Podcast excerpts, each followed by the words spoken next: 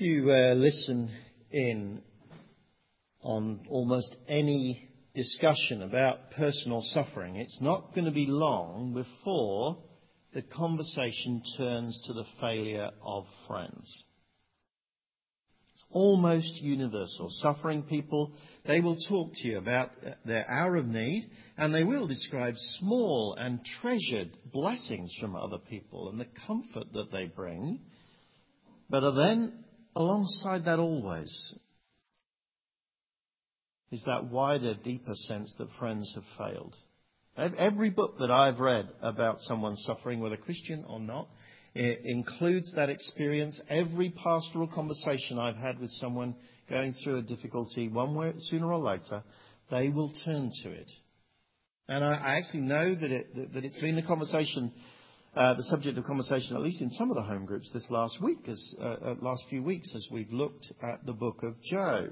Job is this book above all others that explores the agony of suffering. And as, as um, Dan said, we've looked at various aspects of that. We've looked at the role of Satan and God in Job's suffering. We've, we've, we've examined why Job could claim that he is an innocent sufferer. Last week we looked at the, um, um, uh, the freedom, actually, that God gave Job to complain and protest and cry out to God and, and wrestle for the truth to air his doubts and his questions in the face of suffering. But, but today we're going to look at this other dimension of this book of Job Job's friends.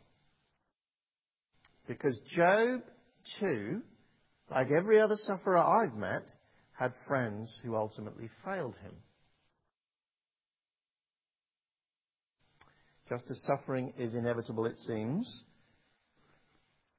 the um, ultimate inability of friends to really supply our deepest needs is inevitable.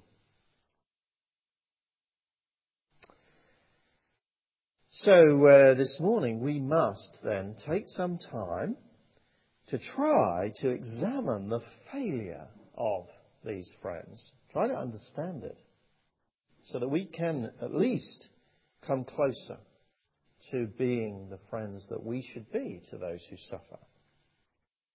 So finally, we, we will look at perhaps why it is that Job's friends and everyone else's friends ultimately can't satisfy. What do Job's friends demonstrate to us then? Well, the first thing that um, they demonstrate is that they are too quick to speak. Now, at first, you might say that is patently untrue. Uh, I, read to you about how the, uh, how the friends uh, hear of Job's trouble. They come from afar. They agree to um, go and see him. They could hardly recognize we, we see. They begin to weep aloud, tear their robes, sprinkle dust on their heads, and then they sat on the ground with Job, verse 13 of chapter 2, for seven days and seven nights, and no one said a word to him because they saw how great his suffering was. They are, in a sense, model uh, uh, comforters, intentionally coming to sympathize with him and comfort him, him, weeping with him, mourning with him, sitting with him in silence.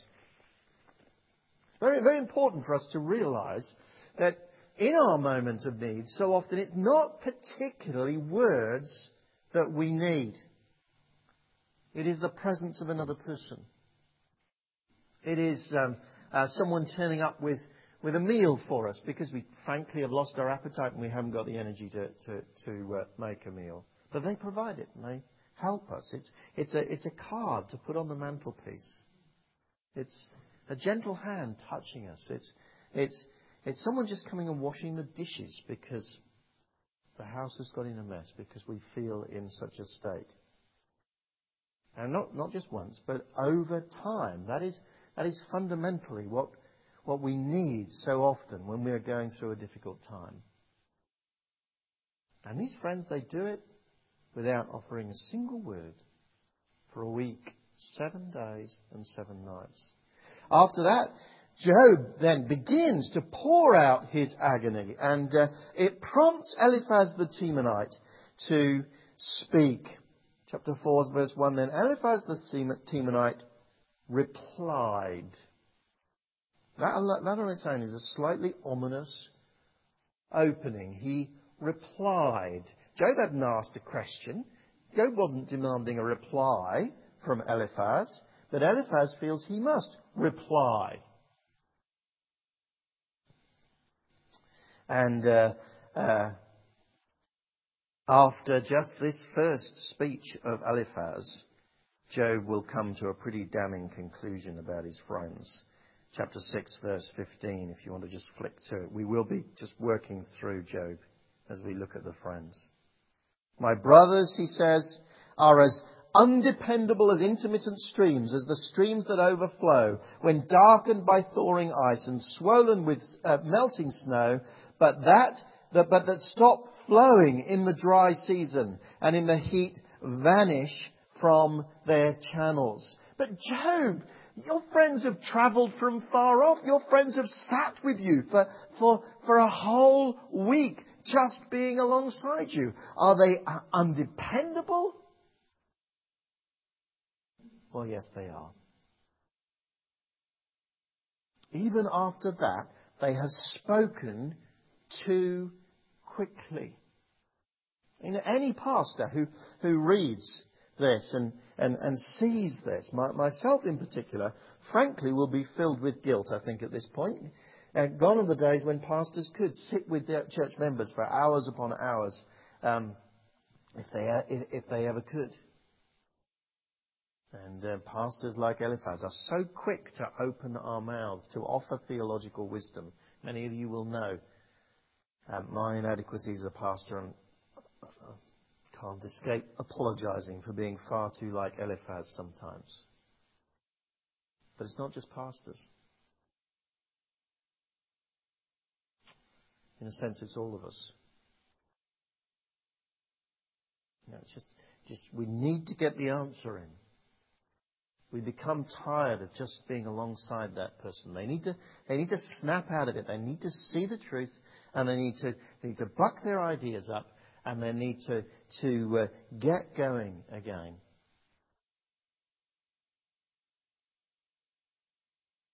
And uh, Job says of such people, they are as undependable as intermittent streams.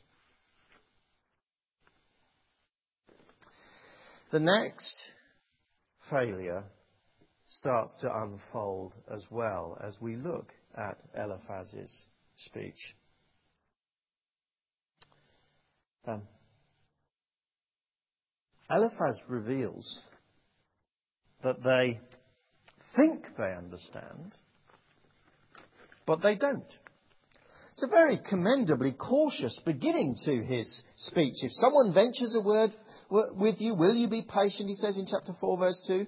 But who can keep from speaking. And he tries to bring the truth to Job in a gentle and roundabout way. Verse 12 of chapter 4, a word was secretly brought to me on my ears caught a whisper of it amid disquieting dreams in the night when deep sleep falls on people. Fear and trembling seized me and made all my bones shake. And on he goes. Uh, he's, he's, he's trying gently to introduce Job to some, uh, some truth that he feels he must hear. Here are the truths that he wants to introduce to him. First truth is found actually in chapters, uh, verses 7 and 8 of chapter 4. God is just, he says. Consider now, who being innocent has ever perished? Where, where were the upright ever destroyed? As I have observed, those who plough evil and those who sow, uh, sow trouble reap it. God is just. God protects the innocent and brings trouble on the wicked, as surely as harvest follows sowing. And the Bible is full of such assertions. Um, the Apostle Paul in Galatians 6, verse 7 says, Don't be deceived. God cannot be mocked. A man reaps what he sows. It's exactly the same, more or less, as what Eliphaz is saying. Secondly, says Eliphaz, verse 17, No one is righteous. Can a mortal be more righteous than God? Can even a strong man be more pure than his maker? Or again, as the apostle Paul puts it famously in Romans 3:23, all have sinned and fallen short of the glory of God. No one is righteous. So, if if if if if um, a person reaps what they sow and no one is righteous, we should we should live in fear of God. We should humble ourselves before God. We should cast ourselves upon Him as people who, who deserve nothing good and yet can only plead for His mercy. Verse 8, for instance, um, oh no, I've already read that, so let, let me go on to verse 11. The lion perishes for lack of prey, and the cubs of the lioness are scattered. Now, lions fall Surely we should live in, uh, in reverent fear. Or um, chapter 5, verse 16 um, or 15. He saves the needy from the sword in their mouth. He saves them from the clutches of the powerful, so that the poor have hope, and injustice shuts its mouth. In other words, in other words, Job, Job, you just must appeal to God as a poor and lowly and humble person, you will be saved. Or as Peter puts it in 1 Peter 5 verse 16, humble yourselves under God's mighty hand that he may lift you up in due time. God says uh, Eliphaz is clearly disciplining Job. Verse 17 of chapter 5.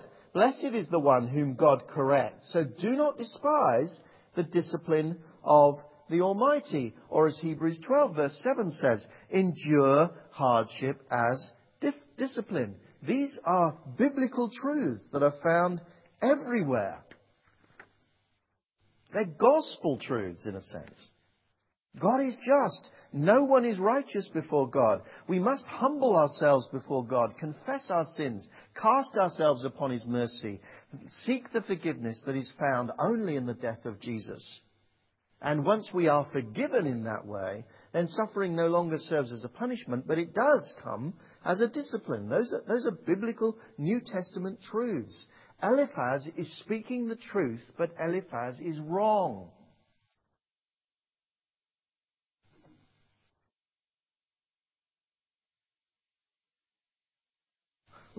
Wrong because he hasn't seen what we saw in chapters 1 and 2 in the throne room of heaven. That God was not trying to drive out some sin that he'd seen in Job, discipline him for some failure at all. God, amazingly in this instance, was demonstrating the, the, the integrity and the nobility of Job's character. Neither Job nor the friends can see that. So the friends shouldn't have been so quick to think that they could diagnose what was going on. Eliphaz thinks he understands, but he doesn't.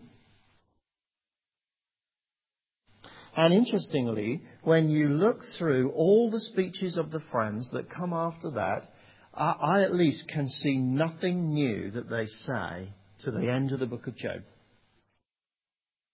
They just reiterate those simple basic truths in one form or another. They've got nothing else to say. They just say it with greater and greater vehemence. They think they understand. They don't. The one thing that does become clearer as the uh, uh, the story unfolds and the conversation unfolds is that actually they're not ultimately concerned for Job's welfare or for God's glory. In the end, the most important thing to them is themselves. Now, it only slowly becomes clear. Let me, let me plot it as we go through the book of Job. It's very, very important. Chapter 8, for instance, Bildad the Shuhite speaks. And uh, his speech looks like it is, it is zealous for God. How long will you say such things, Job? He's been complaining again. And your words are a blustering wind. Does God pervert justice? Does the Almighty pervert what is right? Soon, though, they have abandoned careful consideration of Job's complaints, and they're just re- resorting to uh, caricaturing him. Um, uh, Zophar in chapter 11, for instance, just turn on there. Um, are all these words to go unanswered? Is this talker to be vindicated? Will your idle talk reduce others to silence? Well, no one, will no one rebuke you when you mock? You say, my beliefs are flawless and I am pure in your sight. Well, Job didn't say that. He said he didn't understand. He said he longs for deeper understanding. He never said he was absolutely pure. He always said, as we saw a couple of weeks ago, his innocence was based on his willingness to confess his sin, not his absolute purity. They're, caricaturing him. And by the time uh, uh, Eliphaz gets his um, uh, turn again, they have moved on to open condemnation. Turn with me to Job chapter 15.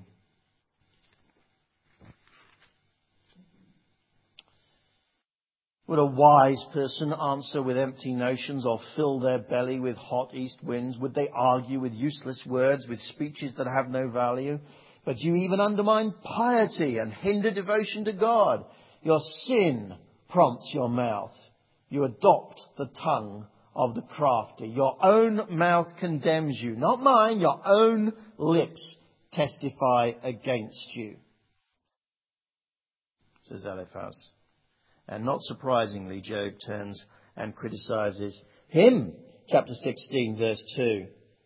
Will your long-winded speeches never end? What ails you that you keep arguing? I also could speak like you if you were in my place. I could make fine speeches against you and shake my head at you, but my mouth would encourage you.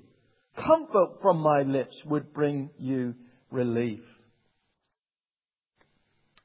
And this um, uh, tongue lashing exposes the depths of their heart. Bildad, the Shuhite, in uh, Job 18 becomes more and more clear.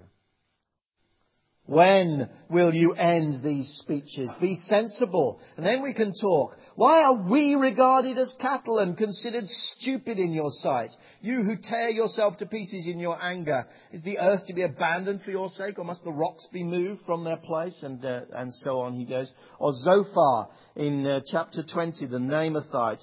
My troubled thoughts prompt me to answer, because I am greatly disturbed. I hear a rebuke that dishonors me, and my understanding inspires me to reply. Did you hear that? We are considered stupid. I hear rebuke that dishonors me, me, me, they are saying. In particular, as men, they are enraged that their intelligence and their honour should be impugned.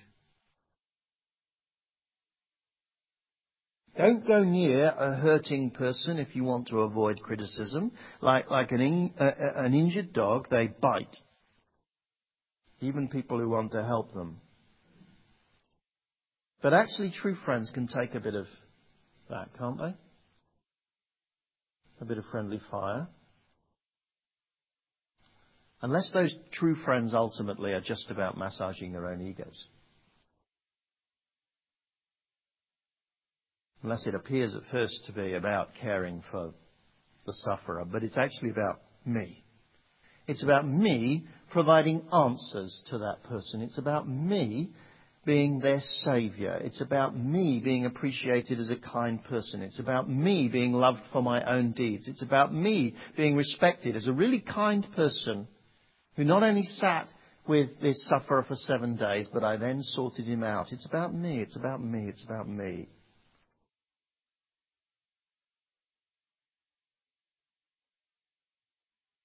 And the third time that uh, Eliphaz speaks in Job 22, he is leading the charge against Job. Verse for? Is it for your piety that God rebukes you and brings charges against you? Is it not your, is not your wickedness great? Are not your sins endless? You demanded security from your relatives for no reason. You stripped people of their clothing, leaving them naked. You gave them no water to the weary, and you withheld food from the hungry, though you are a powerful man owning land and an honoured man living on it. You sent away widows empty-handed and broke the strength of the fatherless. That is why snares are all around you, why sudden peril terrifies you. And on he goes. It's all lies. This is the desperate strategy of the defeated fundamentalist. Rather, rather than carefully um, think through Job's complaints, rather than acknowledge areas of ignorance and, and confusion, rather than show love and let time work out the truth of what's going on, now the ideological fundamentalist just throws mud, throws lies. You know. Eliphaz would rather invent reality than engage with the real world. The real world is that Job really is an innocent man. You see that in fundamentalisms of all kinds. The, the fundamentalist atheists who uh, write that religion poisons everything. What a, what a ridiculous statement that is. The, the fundamentalist um, um, uh, um, pro-gay complainers who just say anyone who thinks that uh, um, uh, that heterosexual marriage is the best way is clearly just a rabid, vicious, murderous homophobe. But you see it amongst fundamentalist Christians too.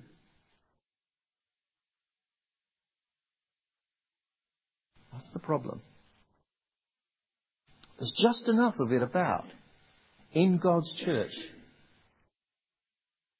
to actually bring great dishonor on God's church.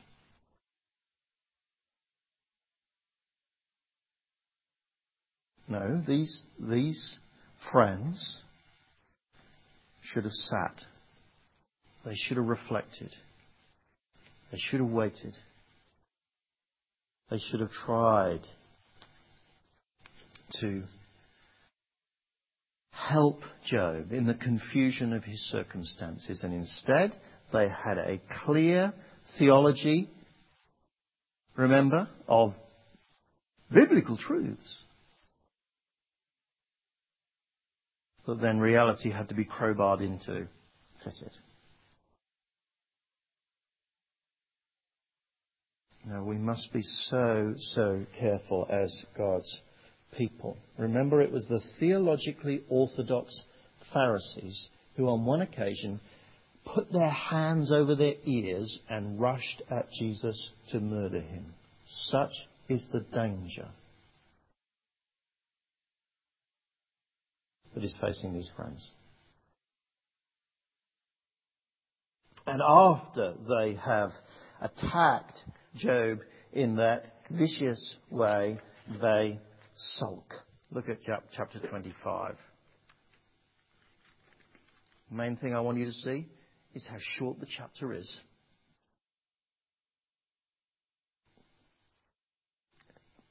Bildad is resigned. He blusters a few uh, truisms about God, but it's basically a petulant grump. And Job is mercilessly sarcastic to his silenced uh, opponents, verse 26 chapter 26, verse 2. How you have helped the powerless. How you have saved the arm that is feeble. What advice you have offered to one without wisdom. What great insight you have displayed. Who has helped you utter these words? Whose spirit uh, spoke from your mouth? They have been exposed as puffed up, self-obsessed fools as Abraham Lincoln once said, better to remain silent and be thought a fool than to open your mouth and remove all doubt.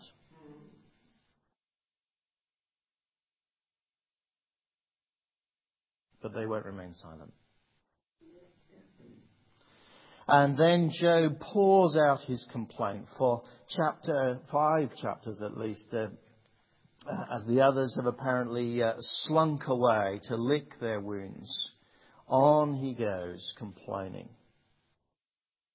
And you might imagine, when we read in uh, chapter 31, verse 40, the words of Job are ended, that we've got to the end. But no, up pops this uh, um, fourth so-called friend, Elihu, a youth. Note, verse 6 of chapter 32. Elihu, son of Barachel the Buzite, said, I am young in years and you are old. That is why I was fearful and not daring to tell you what I know. I thought age should speak, advanced years should teach wisdom. But it is the Spirit in a person, the breath of the Almighty that gives them understanding. It is not only the old who are wise, not only the aged who understand what is right.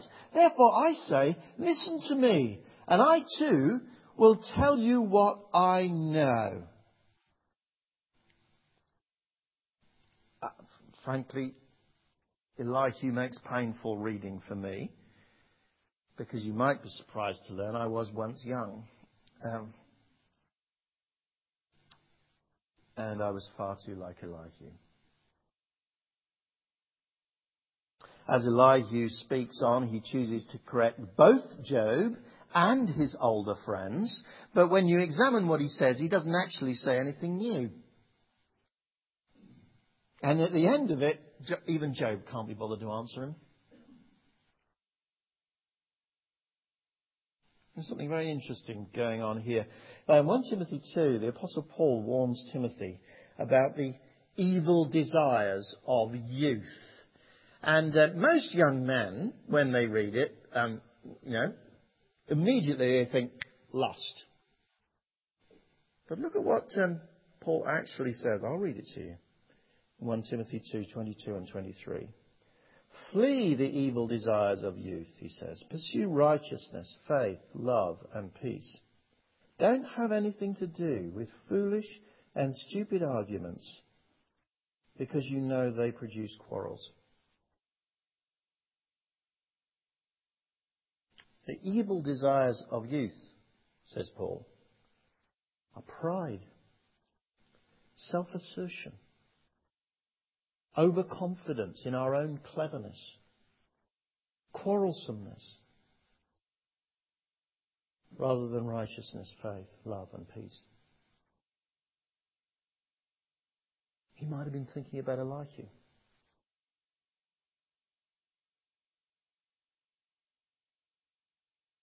Now you can't grow old in the click of a finger. We can't escape learning those lessons sometimes the hard way. But we can make it a little bit easier as we think about what Scripture says. We reflect on it. And we seek to avoid being young Elihus. What an indictment, then, of these friends that has been unfolding in these chapters. Job, it seems, is in part calling us to be friends to sufferers who avoid the pitfalls of these false friends, who are slow to speak, who do not think that we have all the answers, and in particular, who are genuinely, deeply, passionately committed to the welfare of those who suffer, to finding, um, uh, uh, to them finding in their own time the God who is rich in mysterious love and faithfulness and goodness and glory, and who will sit alongside such people for as long as it takes for them to get there.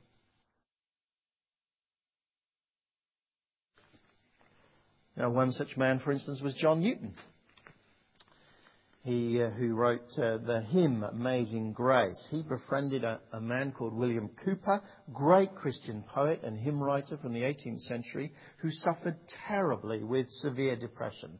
And for, for years, Newton visited Cowper and sat with him through those terrible dark depressions. He um, uh, uh, uh, eventually bought a field that lay between their respective back doors in Olney in Bedfordshire so that the painfully shy Cowper could walk um, from his own home to John Newton's back door without having to meet anyone. There were times, John Newton says, when there was barely seven hours passed without them seeing one another. But out of that friendship came numerous hymns that we still sing today. How much blessing has come to us? Because one man, John Newton, was prepared to sit by a suffering person and care for him. I, I, I could tell you as well of faithful visitation of the sick, caring for the downcast, advocacy, for the vulnerable that happens here amongst us. Patient, other centered, God glorifying, um, uh, friend You, you, you, are, you, are, you are gems. I think sometimes we don't realize what gems we have amongst us. There are many of, you who put others to shame, and you should be encouraged by that. But I said at the beginning, in the end, it's difficult to feel anything but a universal indictment here. It's difficult for us to separate ourselves from these friends and say, I've done better. It's difficult for us to avoid the accusation that Job brings against them that they are miserable comforters. And that may be intentional, you see. Because there is one character in the book of Job so far who has not spoken, who has sat silently, not just for seven days and seven nights, but through all the interactions so far. It is God Himself. I want to suggest to you that in Job, God is the true friend.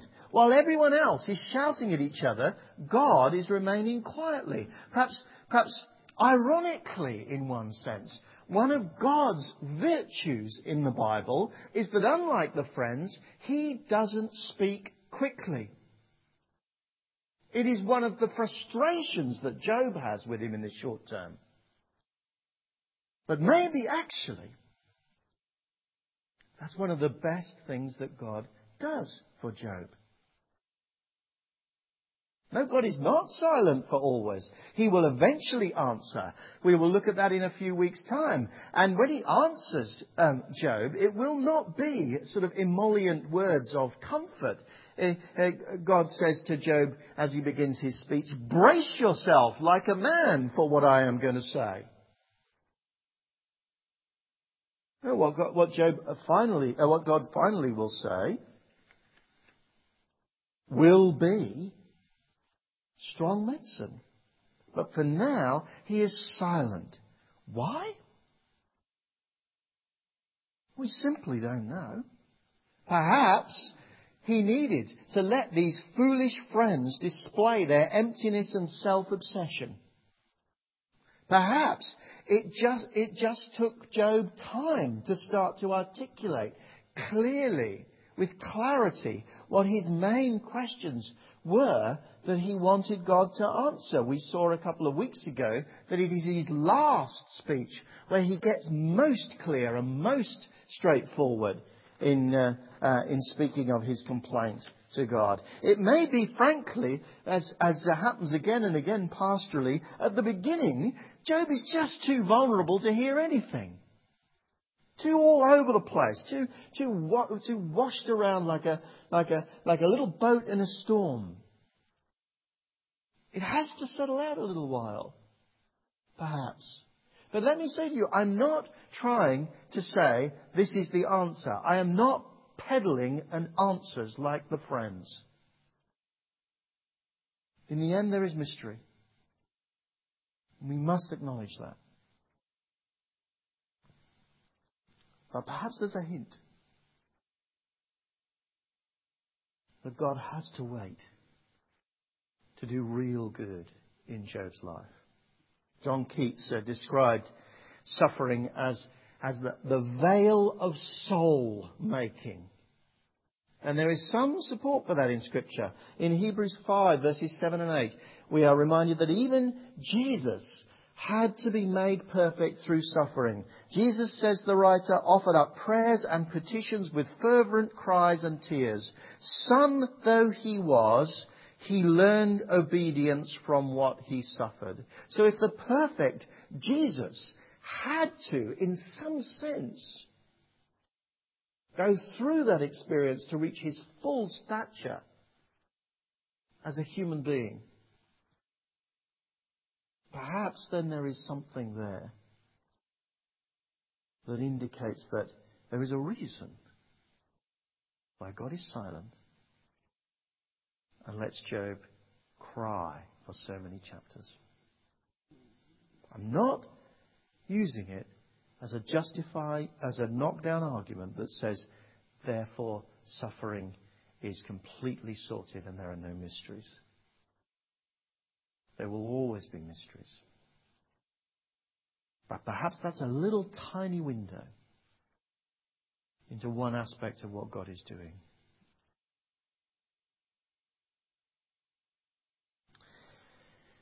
God is silent, but He's with Job. Indeed, as New Testament believers, we know God the Son, Jesus Christ, has promised, Surely I am with you always to the very end of the age. Jesus is our true friend. Job's friends think they understand, but they don't. But God and Jesus understand at every level.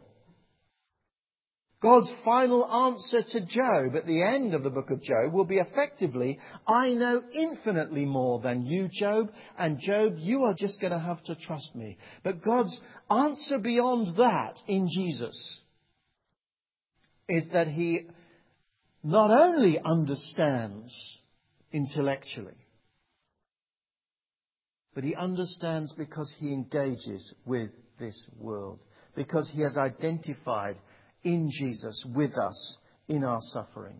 God became man, was despised, was rejected, was abandoned, was beaten, was tortured, was humiliated, was killed. And that God who became man says, I am still with you in the silence. Young Elihu says at one point, I too will have my say. I too will tell you what I know, for I am full of words, he says. But Matthew says Jesus will not quarrel or cry out. No one will hear his voice in the streets. A bruised reed he will not break. A smouldering wick he will not snuff out till he has brought justice to victory. He may be silent, but he is gentle and he will win. Jesus sits alongside suffering believers. And when he finally does speak, he says to us, I am the Word. And I will tell you what I know. I know the cross.